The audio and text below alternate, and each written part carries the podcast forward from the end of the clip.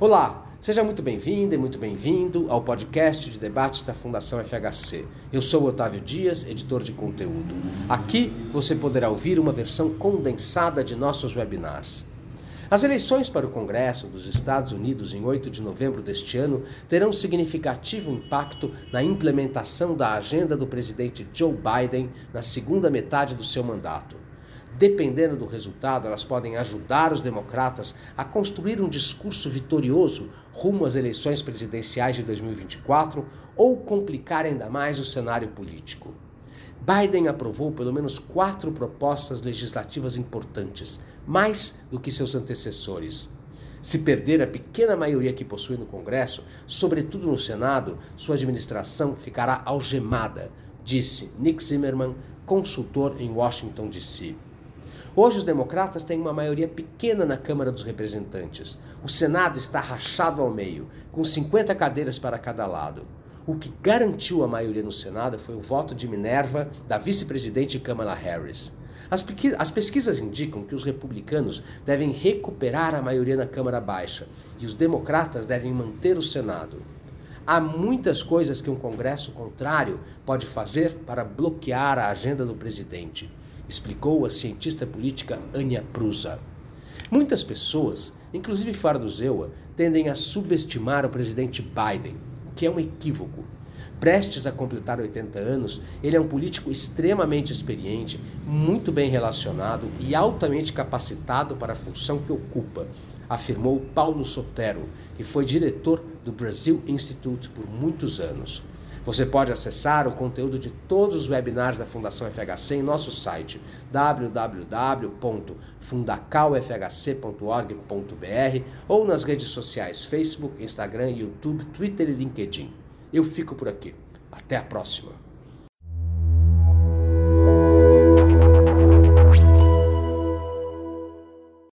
So without further ado, Anya, uh, once again, thank you so much for being here with us today. And I'll give you uh, 10 minutes. Thank you, Sergio. It's a real pleasure to be here and to be joined by Nick and Paulo. Very much looking forward to our conversation today. Um, I thought I would begin just by giving kind of a landscape um, of the, the political environment in the United States and, and some of the factors at play um, as we look to the midterm elections on November 8th. Of course, you know, these elections are congressional, um, but there are also a number of governorships that are in up on the ballot as well. Um, and so across the board, this will really be a referendum um, on, you know, the first two years of the Biden administration um, and how people are feeling about the state of the country and the state of the economy in particular. On November 8th, um, Americans are going to be voting for all 435 seats in the lower house, the US House of Representatives, and 34 seats in the Senate out of a total of 100 seats. Um, and these elections are not just a referendum on the past two years, but they are going to determine which party controls the House and the Senate for the next two years, with significant implications um, for the Biden administration's agenda going forward. I know Nick is going to go into what the implications are in a little bit more detail. Um, so I just want to point out that Congress controls the budget in the United States. Um, it's also responsible for approving political and judicial appointments. Um, and so there's quite a lot that an opposition controlled Congress or even a divided Congress can do to halt the president's agenda. Now, at the moment in the United States, the Democrats have a slim majority in the lower house. Um, they have 224 seats. Um, and again, that's out of 435. This majority is even slimmer in the US Senate, where Democrats have 50 seats. And this includes two independents who caucus with the Democrats. Um, so official Democratic Party members only actually have 48 seats. And then Vice President Kamala Harris, um, who is also president of the Senate, serves as the tie breaking vote. And she gives the Democrats 51 votes in the Senate to the Republicans 50 votes. So it's an incredibly, incredibly tenuous margin. That said, the Democrats have actually been able to use this slim majority to pass major pieces of legislation, um, including the Bipartisan Infrastructure Act, uh, the CHIPS Act, the Inflation Reduction Act most recently. And so, one of the real questions that is on the ballot and that's being put before voters is whether these major Democratic victories um, and whether other policies during the first two years of the Biden administration are going to resonate with American voters, um, or whether voters are simply going to be upset about high levels of inflation um, and kind of the state of the country more broadly. Now, traditionally, we do see that the president's party often does poorly during midterm elections.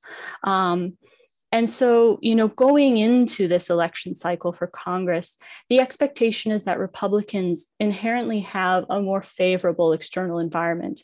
Um, and in fact, recent polls show that about seven in 10 voters, so about 70% of those polled, think that the United States is headed in the wrong direction. And inflation is at the top of the list when it comes to issues that voters care about. So this isn't great news for the Democrats. It's probably better news for the Republicans. On the other hand, Biden's approval rating has improved in recent months. So it, it sunk to about 36% in July. Um, but since then, it has recovered back to about 44%. And so we are seeing, you know, a positive momentum um, in favor of the Democrats ahead of November. That said, um, as we know from what's happened in Brazil on Sunday, um, the polls aren't always accurate, and so this does need to be taken with a grain of salt. Um, in the United States, we do often see that pollsters um, underestimate um, the conservative vote, and this was particularly apparent um, during elections involving Donald Trump, where people felt hesitant to say openly, right, that they were going to support Trump as a candidate. I also wanted to touch um, briefly on voter turnout, um, and we can certainly talk about this more. I think Paulo was going to touch on it as well, um, because turnout tends to be a lot lower in midterm races. So voting is voluntary um, in the United States, and in recent decades, about 60%. Um, of the electorate votes in presidential elections, and then about 40% votes in midterm years. So that's about a 20 percentage point gap. Um, we have seen greater enthusiasm in recent years. Poll, uh, election um, have attracted more voters. So in 2020, which was the year President Biden was elected, we saw about 67% um, of the electorate vote, and it was about 50% in the last midterm um, in 2018. And I will say we are seeing a lot of enthusiasm this year. So I would anticipate um, that turnout will be on the higher end for a midterm. Um, there was a, a, recent NPR Marist poll that came out a day or two ago um, that found about 80% of registered voters actually plan to vote, and that's incredibly high. Um, in terms of you know who people tend to vote for, we see that um, Republicans tend to benefit um, from the fact that voter turnout is often higher during midterms, especially among older Americans. That said, there is also enthusiasm among college educated white voters, um, and that demographic tends to lean Democratic. Um, so, what does this mean, right, as we look towards the elections and, and which party might come out ahead? Um, at the moment, the polls suggest that Democrats are slightly favored to maintain control of the Senate. Um, they have about a, a 67% chance of maintaining their seats um, or adding you know, one or two additional seats to the majority. But Republicans are favored to take back the House of Representatives. Um, and so the most likely outcome is going to be a divided Congress where Democrats control the Senate and Republicans control the House. Um, but again, you know, we're still four weeks away from the election. Um, and so the lot could change um, in the coming weeks, especially given you know the economic environment and I think the broader geopolitical environment as well. Um, so I'm going to stop there and turn it back over to you, Sergio, but looking forward to discussing all of this in greater detail. Thank you so much, Anya. Thank you for your very good bird's eye view of the electoral landscape in the US. And now we turn to Nick Zimmerman for 10 more minutes. Thank you, Sergio. Uh, Paulo, I, I don't mean to ruin the order, Sergio, but because did you want to follow Anya to talk about no. turnout or okay? No, no. Uh, well, follow it's you.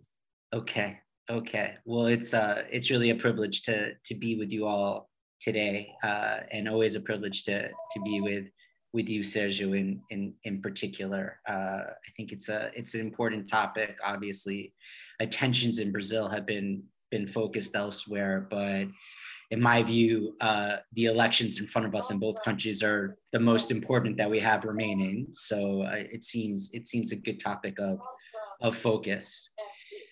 Could I just ask everyone uh, who to to mute if, if they haven't? I'm, I'm yeah, there is. Um, okay, okay well, I'll keep going. Um, so I wanted to build off of Anya's comments uh, a, little bit um, and talk about some of the broader implications. Um, Joe Biden came in with the smallest of, of margins, as, as Anya just articulated. Generally speaking, in recent modern US presidential history, uh, even with larger majorities, a president in any given single term is only able to get through roughly two major pieces of legislation. Let's take Barack Obama, for example. He had two the Recovery Act after the 2008 crash uh, around the world, and Obamacare, the, the healthcare platform. Those are the biggest elements of all of his first four years. I'm not saying that there weren't other little bits here and there, but the major watershed accomplishments of the first term, there are two. Uh, Trump had one. He underperformed in that way in terms of law. I'm not talking about executive action. Uh, he passed a tax cut reform. Joe Biden, despite having uh, the skinniest of, of majorities, has passed at a minimum three pieces already in less than two years of watershed landmark economic legislation. Anya mentioned most of them, uh, not all of them. She also added a couple that are smaller. Um, if you want to take smaller scale, mid scale legislation, we can say he's had six wins at a minimum a very modest gun control, arms control bill, the CHIPS Act that Anya mentioned, which is supposed to boost the semiconductor and computer chip in, uh, industry here in the United States. Uh, the, the COVID Recovery Act, the Inflation Reduction Act, and the Infrastructure Act, um, and a couple other smaller ones. It's pretty remarkable. Um, and yet there was a narrative uh, that I've heard in the United States and abroad, including in my most recent travels to Brazil, that that Biden seemed, you know, weak, fraco, that he started, you know, behind the eight ball um, before he even joined. And on some level, this was true. Uh, as in any country, the US society and the US economy reeled at the onset of, of the COVID 19 pandemic. Uh, economic life uh, changed fundamentally the country had gone through the trauma of political violence before, during, and after January uh, 6th. Uh, we had gone through four years of, of frankly, um, some of the most disturbing um, modern, you know, political times in this country's democratic history. Uh, a lot of career officials in various different ministries, departments, we call them in Washington, D.C., had left because of the politicized environment over the last four years in ways that we've seen similarly in Brazil and regulatory agencies like IBAMA, for example. Uh, he had a lot of things going against him, and yet this is a relative success story. And in, in, a, in a deeply polarized and precarious time uh, for the country. And there is this open question as to does legislation matter politically anymore? Does democracy matter? Or is it really just about signaling, memes, your presence on social media? Anya mentioned that President Biden's approval ratings have improved fairly dramatically just this year, uh, roughly 10 points. That's an indication, it's just one indication. I certainly wouldn't take it to the bank in these crazy times that we live in, it's one indication that legislation does matter, that when government's able to deliver improvements in people's lives, that they benefit politically. And so we're seeing some of that right now. Much like uh, the, the narrative that, that Joe Biden was coming in um, already sort of dead on arrival was, was false. I certainly don't mean to underestimate the challenges ahead of him. Really no one knows what's going to happen uh, in the Senate. Anya's got all the statistics right, two and three chances, but we know what all the challenges are with the polling industry. And because of the way that uh, the electoral map has uh, evolved over the years in, in the United States, the control over the Senate is really going to come down to give or take uh, how much you believe in the polling. And when you're looking at the polling, half a dozen races or so. And so that's why in US media, you're going to see a lot of focus on states like Pennsylvania, uh, Georgia, Nevada, Arizona. There are a few others. The list is not exhaustive because those are either opportunities for the Republicans to pick up a seat because the Democrats in trouble or vice versa. And they've got to change the game in some way because they're tied 50 50. The ultimate implication of all of this is governability. Anya's right in that the most likely scenario, the best case scenario, realistically for the Democrats at this moment, is a split legislature. Uh, but even there, there's a huge difference in governability if you control the Senate or if you don't control either branch of the legislature. It would start with if the Democrats lose the Senate, complete paralysis in terms of getting through executive branch appointments. Every president in the US system is able to nominate people of trust, of confidence to politically appointed positions. It's roughly, it varies a bit, between four and 5,000 people in a given administration. Those are the people that implement your vision in the ministries. Uh, we've seen a lot of gridlock there in a 50 50 Senate. One can only imagine what it would look like if the Republicans control it. It's not a very sexy or you know cool topic, but it actually matters when you're trying to implement the laws that you have passed. Uh, similarly, and I know that uh, those following politics in, in Brazil know this issue all too well. Uh, the judiciary in the United States is increasingly politicized. If you don't control the Senate, you can't get through your, your justice picks. Your judges are not going to get through, or you're going to have to compromise on those choices ideologically in a fairly profound way. Joe Biden has set a record uh, of appointments uh, of judges in his first two years. He's over 80. He's he's bested Trump. He's bested Obama. He's bested Reagan. But the Democrats are at a deficit uh, in this and need more years to uh, create more of an equilibrium in the courts, which has profound ramifications for how law and policy uh, moves forward in, in this country, as we've seen and I think this is something that Paulo is going to speak on, as we saw in the recent Supreme Court decision to overwrite 50 years of legal precedent, deny at the federal level women's right to choose. Um, and so, from a day to day governance perspective, uh, losing both chambers will handcuff the Biden administration's ability to implement the policies it's already put into place, as well as get its people into a place to advance a forward looking vision and the judiciary.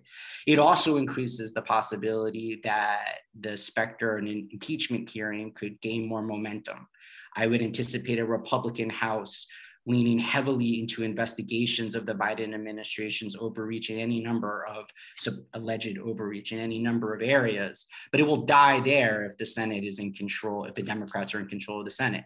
Uh, they're unlikely to have a significant, significant enough majority, the Republicans, that is, to successfully quote unquote prosecute a President Biden, but it can create much more of a headache, lead to lead to a lot more paralysis and gridlock in Washington in these two remaining years, and further poison the well, the political environment ahead of the next presidential uh, election. So I think those are some of the implications. I think I would just conclude with saying we don't know what's going to happen in the Senate, but at the highest of levels, a presidency that has had very, very slim, thin margins of majorities in both legislative chambers, having passed anywhere from five to six pieces of major legislation, which includes up to $4 trillion in spending, in public spending over the next two to 10 years.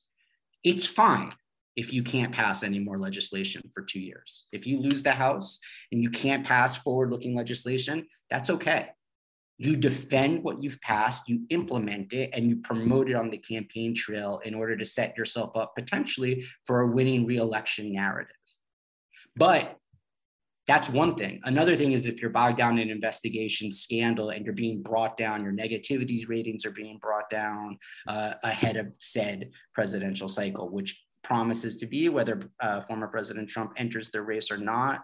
Uh, quite the polarizing experience, as all of you in Brazil have, have been witnessing over the over the past year. So the stakes are quite high. I'll stop there. Nick, wonderful presentation. Now, Paulo, it's your turn. You can do it either in Portuguese or uh, or in English. It's up to you. Now, let me try English. If you don't understand me, I'll do Portuguese. uh, so far, so good. Good. So, I think that uh, one uh, observation I would like to make to start for the, the, the, people in Brazil that are following this is that uh, I, from comments I receive, people tend to underestimate uh, President Biden. Don't do that. President Biden is a highly competent and experienced politician.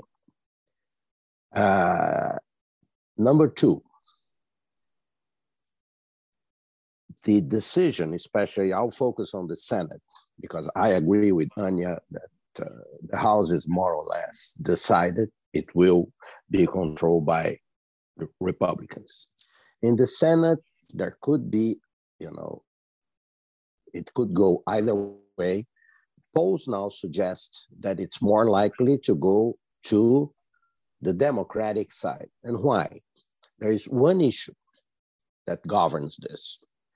Uh, the Supreme Court, with uh, six uh, conservative justices, or uh, the name of the Supreme Court ministers here, uh, approved. Three of them nominated by Trump. They uh, decided to undo Roe v. Wade, which is uh, a decision. It's a, basically a jurisprudence that guarantee the right of a woman to an abortion to an abortion. This is 50 years ago was passed based on the right to privacy. The right to privacy is not in the Constitution of the United States. It's a it's a, a, a, right that was built, was constructed uh, over many, many years. And uh, even justices in the Supreme Court uh, on the conservative side had stated that you know this is the law of the land now and we are not going to uh, touch that. Well they did. They reversed uh, they canceled that uh, which women in the united states mostly considered a right an acquired right uh, got used to it. Uh, and this has caused sort of a political earthquake. The repercussions of that decision in the political sphere may give the Democrats the edge they need to uh, gain control of the Senate by one or two votes. So, this is, I think, there will be a major, major uh, uh, uh mobilization of women voters on both parties, including moderate Republican women that treasure the right to choose if they want or they want not an abortion for themselves or for their daughters. Do not underestimate this. This is a very, very central issue for uh, uh, this election cycle. and that's what I think Democrats are betting on. polls suggest that women voters, female voters, will uh, be present in the polls in large numbers. And here, here lies the, the hope of the Democratic Party that it can maintain control. By doing that, the Democratic Party, as Anya and Nick mentioned, will be able uh, to block major uh, initiatives of the very conservative Republican Party, and they will make to they will be able to make nominations of senior people in the administration, of ambassadors, etc., etc. So, who controls the Senate is very, very important. Uh, one other factor that I believe will sort of frame this was presented by no other than Mitch McConnell, a senator from the state of Kentucky, a former leader of the Senate, of the Republican Party in the Senate. Uh, he was the leading figure there. And uh, obviously, he is very uh, anxious to have a majority in the Senate because then he becomes the controlling voice in that chamber. Mitch McConnell, a very experienced politician, said publicly that the quality of the candidates is a fundamental factor in the decision of voters about the Senate.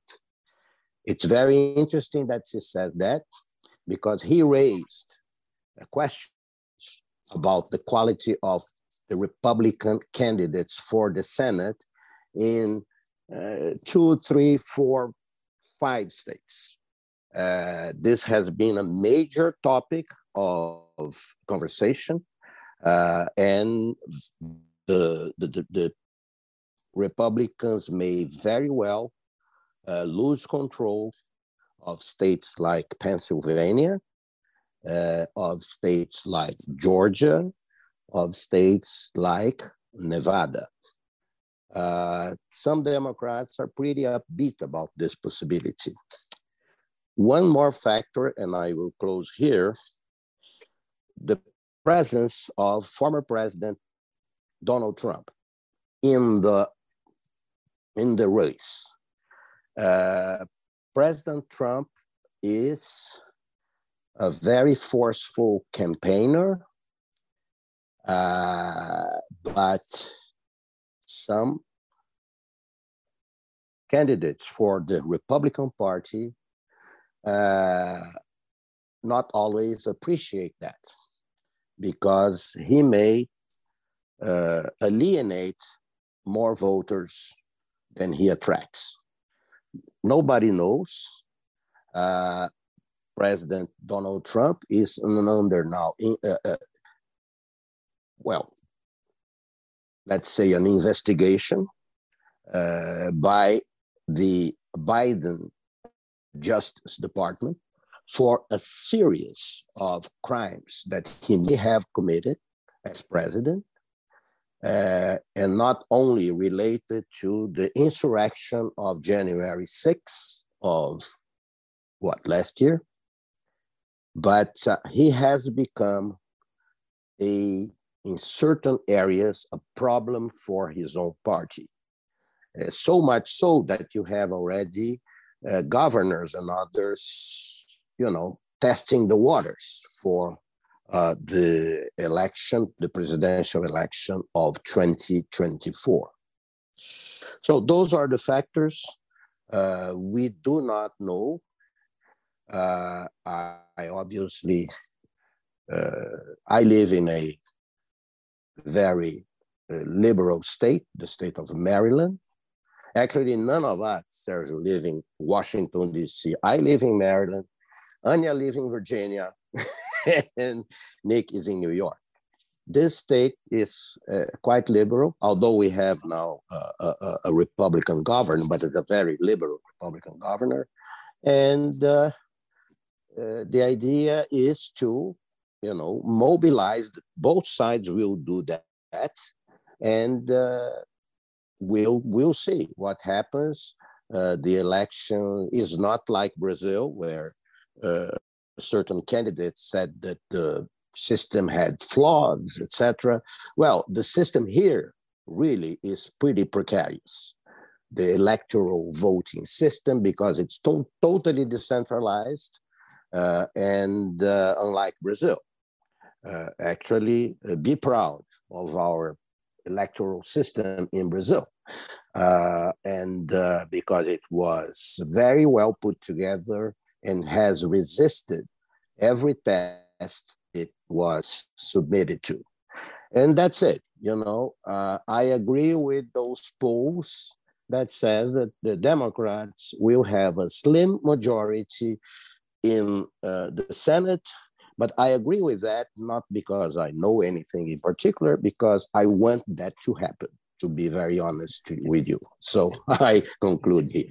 Paulo, there's a there's an important uh, just to tie the remark, your remarks and, and Anya's remarks, I, I agree that the Supreme Court's decision, which is called the Dobbs decision, is a huge motivating factor. But just for our audience to be precise, there is an old maxim, an old adage, Anya alluded to it, but the more people vote in the United States during a presidential election, the better for Democrats the more people vote in midterms, the better for Republicans. Uh, and that is because uh, the casual uh, voter uh, might not engage in midterm elections um, as much as they will um, in the presidential. And the biggest population centers in the country tend to come from areas that go more Democratic. The reason why Paulo is talking about the Supreme Court decision and why Anya mentioned turnout is because a lot of people believe that the female vote is so angry over the decision that they will reverse that historic trend and come out in higher numbers than usual this midterm and deliver a victory that would normally be improbable uh, for the party that's in power in the White House. Paulo's also more confident about the Senate race than I am. I think, frankly, two thirds. It's a simulation, so I believe in the math, but I think it's closer than that. And the polls coming out this week, literally this week, and the end of last week are showing all the races tightening in favor uh, of Republicans. So we're in the final stretch. Much like there's a lot of speculation right now in Brazil that you know the feeling, Nick yeah, Ciro Gomes's vote. It looks like it, it went to, you know, in the last days. It, it's really going to be a fight until the very, very end. All right. Thank you. Thank you so much for three excellent presentations, um, complementing each other.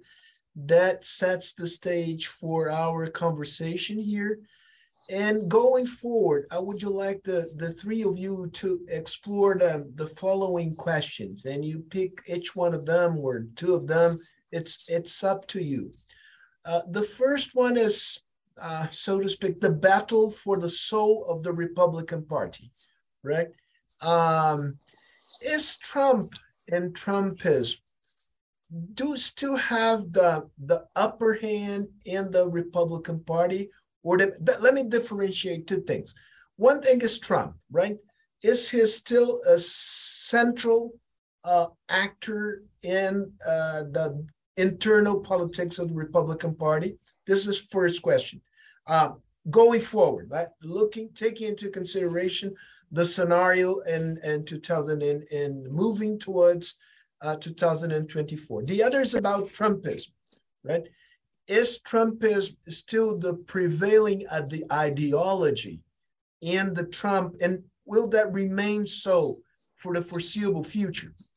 Uh, moving to the to the Democratic Party, the battle for the soul of the Democratic Party between uh, the centrist politicians and uh, the more liberal ones. How does um, how does what is your take on how this internal fight will unfold in the in the coming in the coming years? And how does uh, uh, president biden fit into into this picture? Anya I would you like would you like to start? I was going to try to dive in and, of course, welcome Paulo and Nick's thoughts as well. Um, I think these are really fundamental questions, Sergio, looking at both the Republican Party and the Democratic Party and kind of the future of these two parties, but also faith in democracy and faith in the party system more broadly um, in the United States, right? Um, we talk a lot about having a big tent party. Um, and so the Democrat Party, right, is considered a big tent party in that there are all these different people within it with different political leanings and different ideas about how the country should move forward. Um, and you know the the positive right for a party being a big tent party is that you are able to bring in many different people right so you're building a coalition that theoretically can lead to electoral success um, the challenge of course is then figuring out what the agenda should be and mediating between these different points of view and so we've seen this kind of emerge to the fore in recent years between more centrist Democrats um, and more liberal Democrats. I think this has been particularly evident um, in the House of Representatives, um, as you know, Speaker Nancy Pelosi attempts to hold together her caucus and, and um, kind of ensure that there is enough support. Um, and we've seen it as well in the Senate, right, with Senator Joe Manchin kind of holding out um, and pulling the Democratic Party to the center or even to the center right. Being a big tent party is particularly challenging when your margin is slim, when you don't have a lot of extra votes, because then you need every single person from the center all the way to the far left to vote for your agenda, or you won't be able to pass legislation. Um, and so that has certainly been a complication, right, for Democrats during the first two years of the Biden administration. And I think to Nick's point, um, it is kind of a testament to the political will um, within the Democratic Party and, and to, you know, the work that the Biden administration has done that they have been able to pass so much legislation. Um, on the Republican side, you know, I would argue that they are no longer a big tent party um, that Trump, in many ways, captured the Republican Party. And although Trump himself may be um, less influential going forward, particularly if he doesn't get the nod in 2024, but I would argue that Trumpism as a political style is very much here to say, um, here to stay, because we are seeing, you know, candidates across the country adopting similar rhetoric, similar political strategy. Um, and some of these candidates are thinking about running against Trump, right, um, for the, the 2024 Republican nomination for president. Um, so I think what you're seeing is, you know, a Democratic Party that is still trying to hold on to all these different ideologies, right, from the center to the left, and a Republican Party that really has selected um, kind of it's uh, you know it's an ideology but even more than that i would say it's a political style uh, political approach um, that they seem to be emphasizing going forward Thank you. Before handing it to you, Nick, I would like to ask ask permission for all of you because I didn't I didn't have lunch properly. So I need to eat a sandwich why you speak. Americans can understand that better than Brazilians. The the the the the the, the thing is I'm starving. So it's your turn. I'll start to eating a sandwich. I I promise to be as polite as I can. Fome zero. Yeah. Fome zero. Uh, I, I was uh, I agree with everything that uh, Anya just said, uh, but I wanted to put it in a little bit of historical perspective, you know, well into the 20th century in the United States, there was a, I wouldn't say it was extremely competitive, but there was a National Socialist Party. There was a Nationalist Communist Party. There was a, a wide array of political discourse. And a lot of that changed, obviously, during World War II and, and, and the Cold War.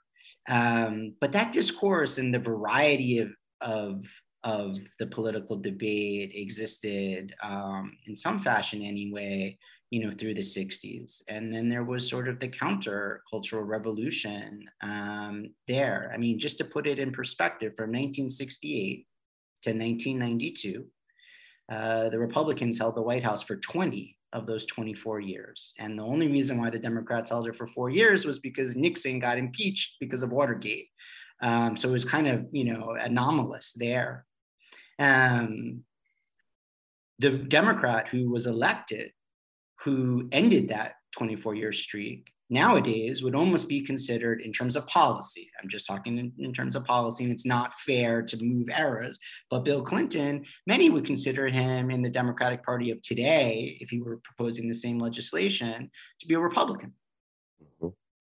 Even Barack Obama is considered to be a, a centrist uh, along along this spectrum. And so, to Anya's point about the big tent, when people of my generation and Anya's generation, you know, this sort of really basically post Cold War generation, we did not know what it was like to have a true center left, left, whatever you want to call it, of national relevance.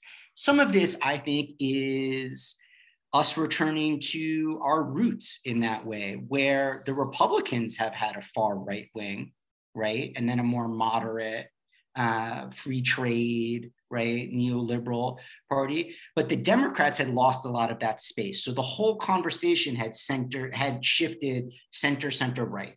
Now, when you see a Bernie Sanders being a, a, a vocal leader, uh, Representative Ocasio Cortez, we see the Democrats gaining some of that space back as someone who's a member of the Democratic Party, I think that that's healthy. That's important discourse space to, to reoccupy. It's even more important if the Republicans are going to continue to go down this Trump route and and and be hardcore be far right you need the you know the counterbalance there as well to make something in the center seem palatable if compromise will become possible again you need to find something where both sides can save face in that compromise.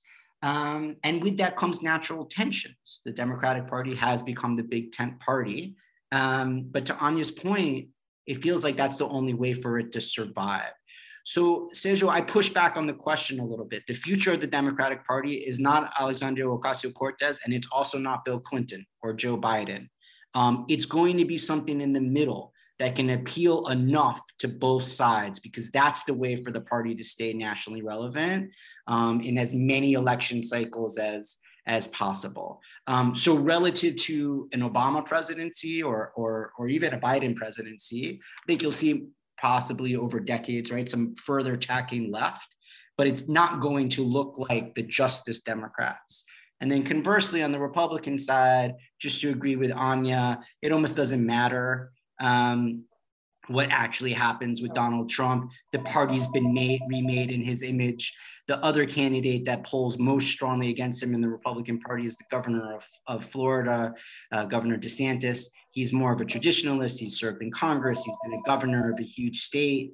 Uh, so the style might look a little bit more different, a little bit more traditional, but in terms of the substance, it's just as far right as anything else that we've seen. Much like my interpretation and vision of what occurred on Sunday in Brazil is that quite apart from uh, President Bolsonaro, a right wing with national appeal and structure in Brazil is, is here to stay. This is one of my takeaways from, from, from Sunday. We saw that happen in the United States in 2020. The fact that Trump was, was as competitive as he, as he was, and that they did as well as they did with in governorships across the country show that this is a movement that is not going anywhere. And so once again, I'm left with um, a somewhat troubling conclusion, and it's one that has keeps coming back to me since 2016, which is that Brazilian and U.S. political society and culture, uh, with each passing moment, seems to mirror itself more yeah. and more. Yeah, yeah, you're right. I, I entirely agree with you, uh, Nick. Paulo, um, eh, what about uh, Biden himself? Um, considering this creative tension within the big tent of the Democratic Party, how do how what is your take about his performance? His performance in managing the two wings of, of the Democratic Party and um, and going forward, will he be a candidate in in to in 2024? And if not him, who? Well, Sergio, I believe that President Biden will run in 2024. Uh, I believe that he has a very good chance of prevailing, of winning the election. Remember, presidents of the United States tend to be reelected, and President Biden is an excellent politician, uh, experienced, uh, and he has all the qualities a leader needs to have, especially in tight situations like this. But let me, I don't see right now a challenger emerging in the Democratic Party uh, trying to, uh, you know, push President Biden aside. You'll never know those things, right? He is, he will be 80 next uh, year. Uh, and this sometimes is raised, you know, people raise questions because of his age. Uh, he seems to be in better shape than a lot of 60 year olds that I know. Uh, and therefore, I believe, but again, not only because the evidence is that he is going to run, I don't think that he will face a, a break in his party.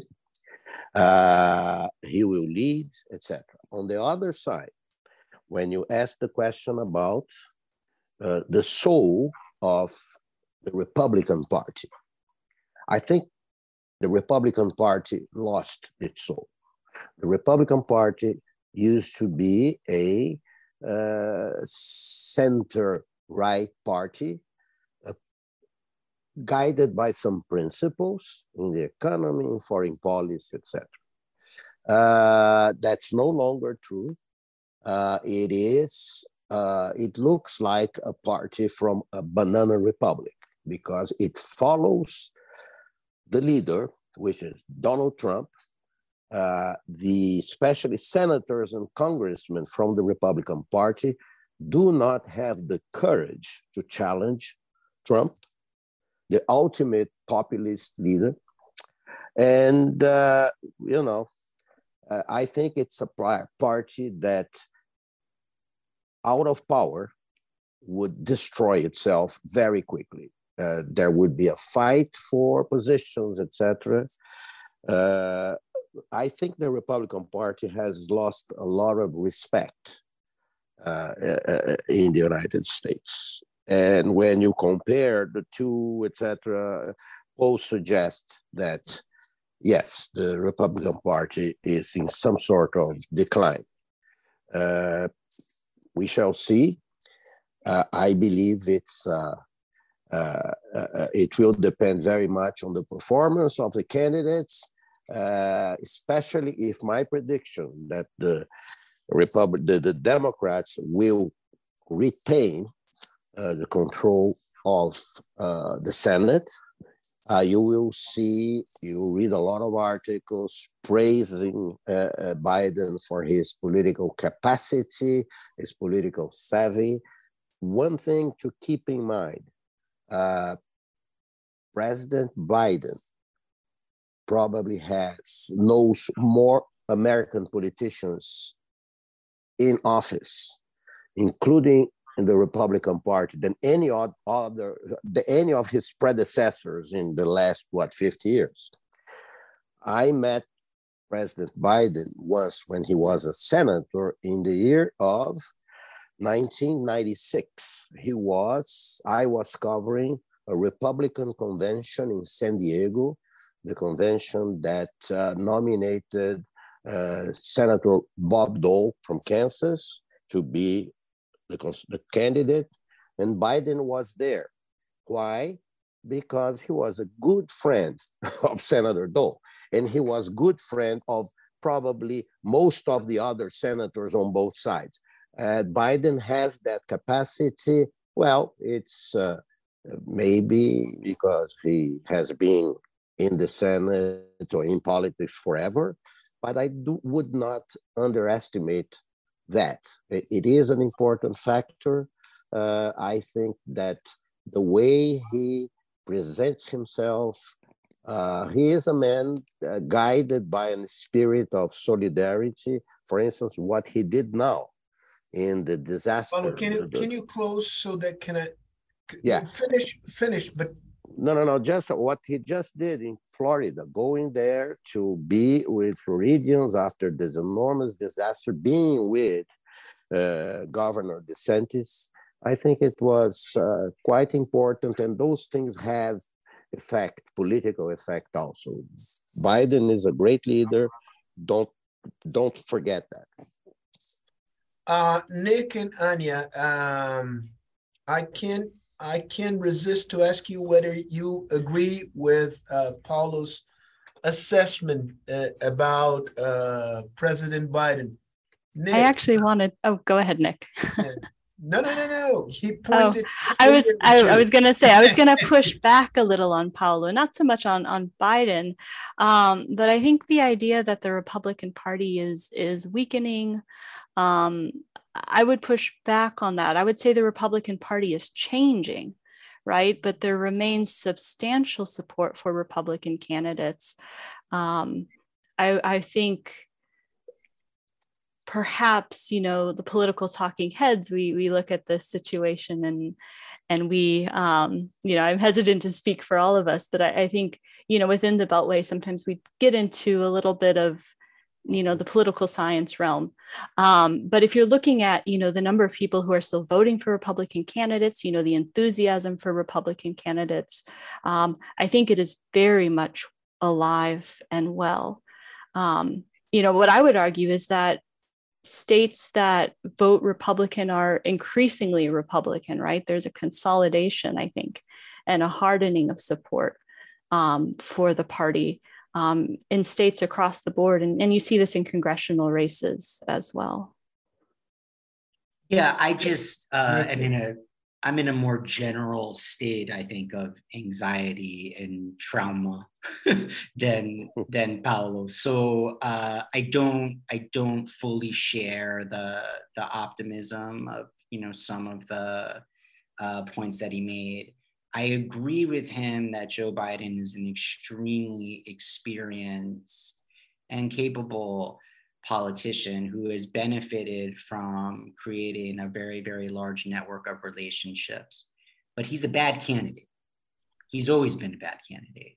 I mean, this is a guy who's had a number of failed presidential runs, who has a reputation for stumbling over his words. This is not Reagan. This is not Kennedy. This is not Obama, right? We're not talking about a grand orator here. And he almost didn't make it out of the primary in 2020. I mean, he was saved, Paulo, but to your point, while I'm disagreeing with you, I'm agreeing with you because he was saved in part because of an endorsement that he picked up from a long running senior Democrat in the lower chamber in the, in the Cámara de Diputados. Of, and, and that changed the game for him in South Carolina. Mm-hmm. But my point here is that the country's highly polarized. It's going to be a tight race, almost irrespective of who the candidates are, because of how polarized the country is. Um, and Joe Biden brings the strengths of incumbency should he run, which Paulo articulated well. There are many of those strengths. Um, but there are some specific drawbacks, and no one knows. I mean, he I, I hate to bring it up, but it's the elephant in the room and why no one knows you know will he be up to the rigors of, of the campaign trail right i mean these mm-hmm. are all these are all uh, factors the fact that he's polling he's in the lead but within a margin of error in most polls against donald trump in and of, of itself as a single data point should be troubling to all of those who care about the broader well-being of you know the US body politic and the state of its democracy. Let me ask you a question that was raised by more than one people who are watching us. Uh, any one of you uh, would dare um, giving us uh, your perspective about the judicial obstacles before uh, Trump and whether he will be able to overcome them and be a, a, a, candidate in the in the next presidential elections. I know neither one of you is a lawyer, um, but I would greatly appreciate it if you could uh, sort of clarify us in in regard to this very complex issue.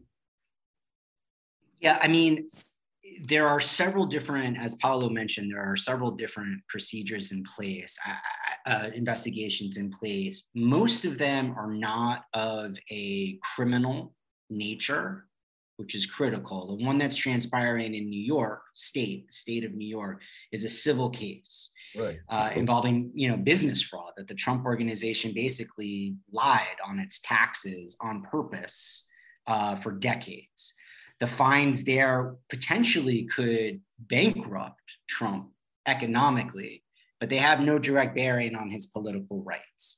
Unlikely that that New York case would result in anything like what we saw happen to former President Lula, for example. It just doesn't, it's not in the cards. The investigation into the classified documents by the Department of Justice that that Paulo had referenced earlier, that's more complicated. And the law there can be applied with a lot more discretion. Um, but typically, um, so at one end, you can be charged with the Treason Act that you've basically, by improperly storing, using, sharing highly classified information, you've betrayed your country. I mean, this is the type of legal regime, right, that was used against the Chelsea Mannings, right, and the Edward Snowdens.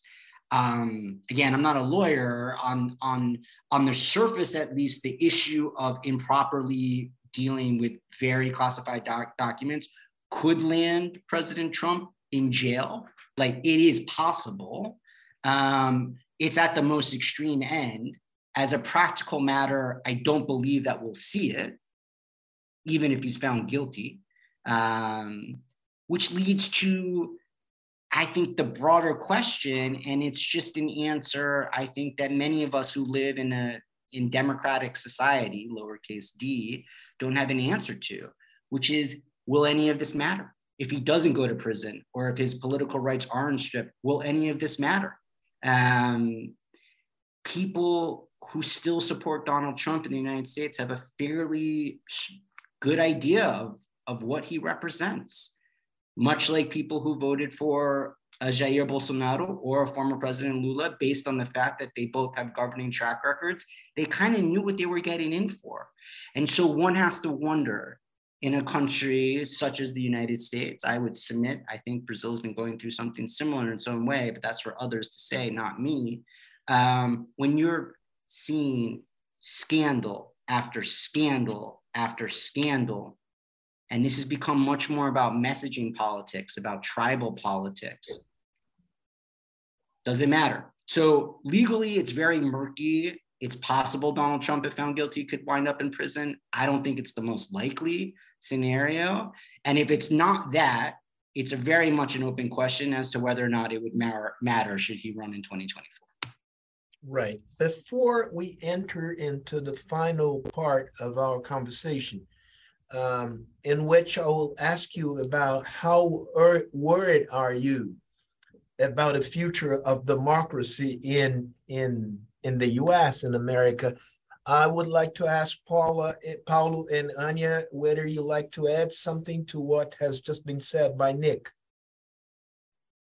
I think Nick did a, an excellent job, you know, summarizing the key issues. I would just add that as we look to 2024 and the next presidential election in particular, um, you know, there will be people who would support Trump if he's the candidate, regardless of what he has done.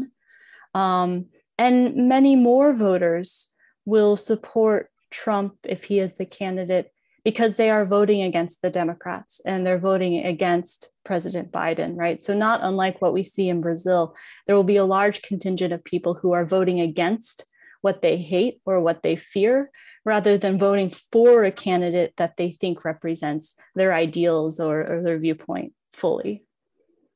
All right. Uh, just to just to be sure that I got um, your your assessment right, Nick. Um, the the the civil cause uh, in in New York City can bankrupt Trump, but cannot strip him out of his uh, off his uh, political rights. Right.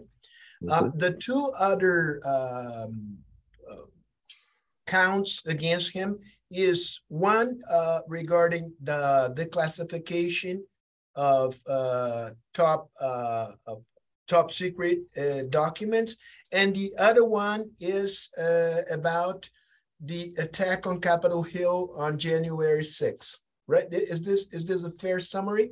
And he can be um, he can end up in jail if uh, there's two processes, the one on the attack on Capitol Hill and the other on the documents. Uh, at the end of the day, they find uh, him guilty uh, in in in in those two accounts. Is that is that right?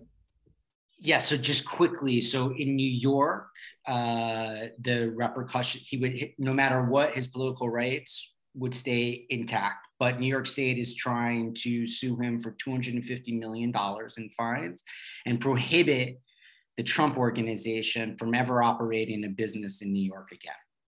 But that's it.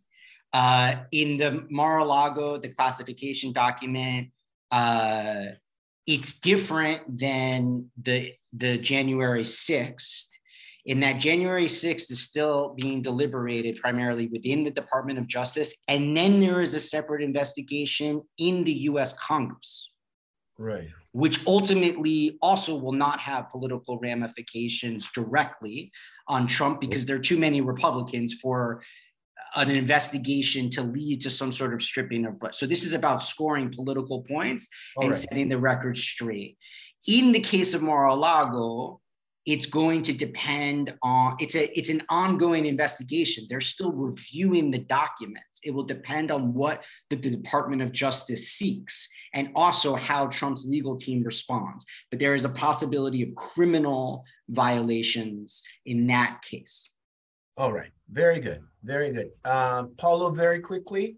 Yeah. Remember that the justice department can bring a criminal case against former President Trump if it finds that enough evidence has been produced that he committed uh, crimes. Uh, and obviously, we know that this business of uh, uh keeping documents, government documents, uh, uh, Uh, in his vacation home in Florida, etc., uh, this is not allowed.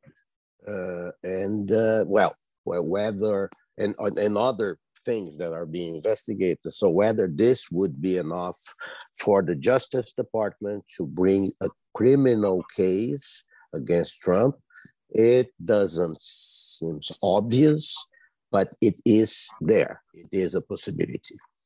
All right. So final question uh, for each one of you. Uh, and the question, let me repeat it again. Uh, how worried you are about the future of democracy in the US. Who wants to go first? Anya? Being put on the hot seat, I can see neither Paulo nor Nick wants to go first on this yeah, one. I mean, you, you no, I'm happy. I, um, you than, know, I'm more than glad to help, help you in that regard. Um, you know, I think there are are some genuine causes for concern. Um, but I, I think also that you know there is some cause for optimism right? And so you know when i'm looking at the election where are the causes for concern right? I think the fact that we see um, changes to voting rights and voting eligibility at the state level in certain states that there has been an effort um, to make it um, more difficult to vote right? In the mm-hmm. name of trying to increase voter security trying to prevent election fraud, which have not been problems, right? So there has been a lot of misinformation and, and I would say disinformation, right? Deliberate spreading um, of, of false information surrounding the security of American elections. And so there is a large share of the population, um, especially, you know, among Republican voters who do believe um, that voter fraud happens or it is a real threat. Um, and so that is, you know, a concern. And I think tied to that, um, we've seen threats made against election officials at the local level in the United States, and that is also concerning going forward um, because it could have a chilling effect, right, on people's willingness to be poll monitors, to staff elections. And this is really fundamental work um, in any democracy. I also think that you know the growing polarization that we're seeing at the national level and across the board in the United States. And, and this isn't true only in the United States, right? We're seeing mm-hmm. it in Brazil and around the world. Um, but polarization means it's harder for the sides to talk to each other. And so you end up fighting over a lot of issues rather than trying to seek common ground. And that makes governance incredibly difficult, you know, to some of the points that Nick made earlier. And when government isn't responsive to the needs and demands of the voters, that's only going to drive polarization further. And I think give additional fuel, um, you know, to people who are on the far right or the far left. Um, and that just adds to these challenges. You know, where do I see optimism? I think the fact that people are engaged in political issues, the fact that people seem willing to go out and vote, and we're having some of these conversations as difficult as they are, that's also fundamental to democracy. And so I think the more that people can try to talk and engage within the civic realm, um, the stronger we will be as a country. So some some concerns, but I think um, you know there is still a lot of space to continue this you know project of strengthening U.S. democracy. Thank you, thank you so much, Annie. Now Paulo has raised his finger. You yes, sir. Now, as uh, I see in the chat here something saying who is what, uh, if Anya is American, if I am Brazil, Paulo is brasileiro. I mean, that doesn't matter. I mean, this is doesn't matter. But let me clarify to this person that I am both. Okay, I am. I was born in Brazil, and I'm a naturalized uh, citizen of the United States for the past what 12 years, and uh, and I'm very proud that I am a father of four Brazilian and American citizens and a grandfather of uh, six, soon to be seven.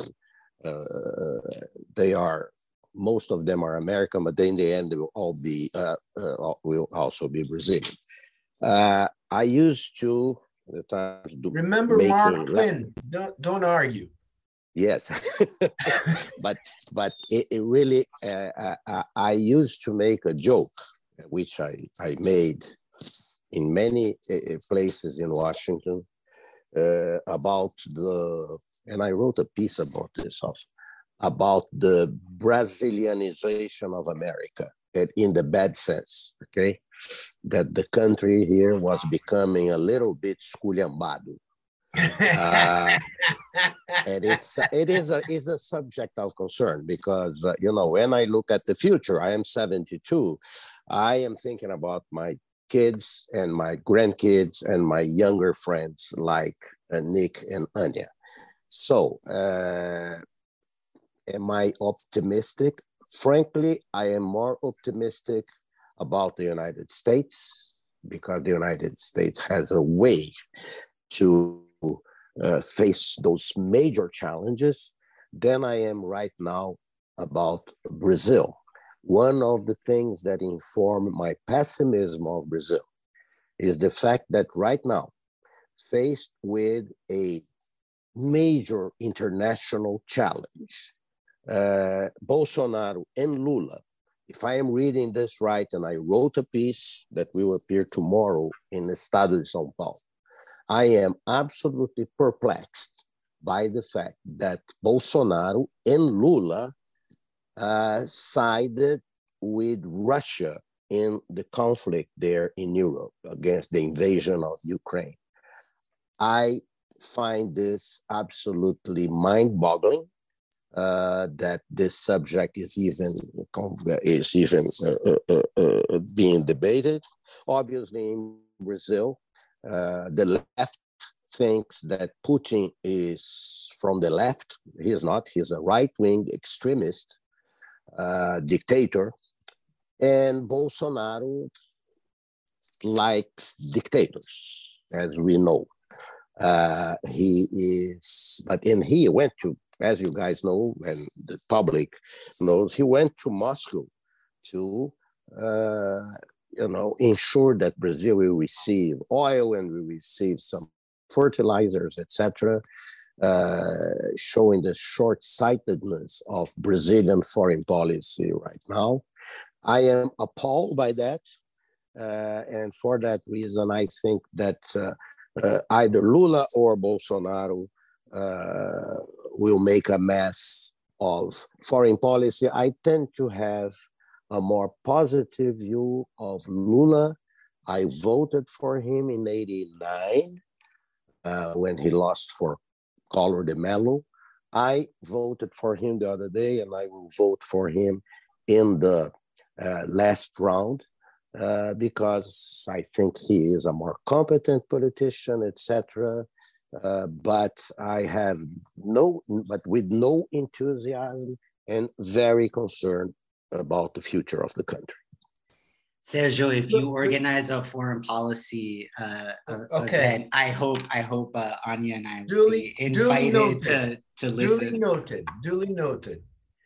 And now, uh, final word by Nick Zimmerman on the same issue. How worried you are about the future of democracy in the U.S. Paulo is allowed to talk to Brazil. I hope you focus on the U.S. exclusively I will. I will focus okay. exclusively Good. on the US. As long as the coming foreign policy discussion between you and Paulo and others, Anya and I are, are invited to listen in the background. Okay. Okay. we, we have a deal. Okay. Sounds good. Uh, I'm pretty worried. Full stop. Uh, so um, I, let me start with why I remain somewhat optimistic. Uh, it's still a fight. It's a fight to be had. And the soul of this country has not been lost, and I continue to to keep fighting. Uh, but I've never been this worried since I got involved in politics in the Democratic Party 20 years ago. I'm actually a little bit older than I look, folks. Um, and my reason for optimism, I think, would go back to a point I already made, which is I'm really encouraged by the richness of the debate that's occurring on the broadly defined US political left. I think it's really amazing that the party is led by someone of the age and the era of Joe Biden and is also the party of Alexandria Ocasio Cortez. Uh, I think that that's an advantage that will yield benefits over time. Um, I think it shows some demographics that that my party, in this case, the Democratic Party, is more in tune with, with where the country is going. Um, but it's also just a richness of debate um, that I think was lacking um, at the height of the Cold War uh, in the United States. On the other hand, I feel I'm sorry for the light that's coming in. It's the late afternoon sun in New York City, and there's oh, it's nowhere beautiful. I, it's there's beautiful. nowhere there's nowhere I can escape to. Um, but I guess my chubby cheeks now are even more highlighted for the. no, for the, you look great. Um, but uh, the United States is on some level fundamentally living in a post truth world.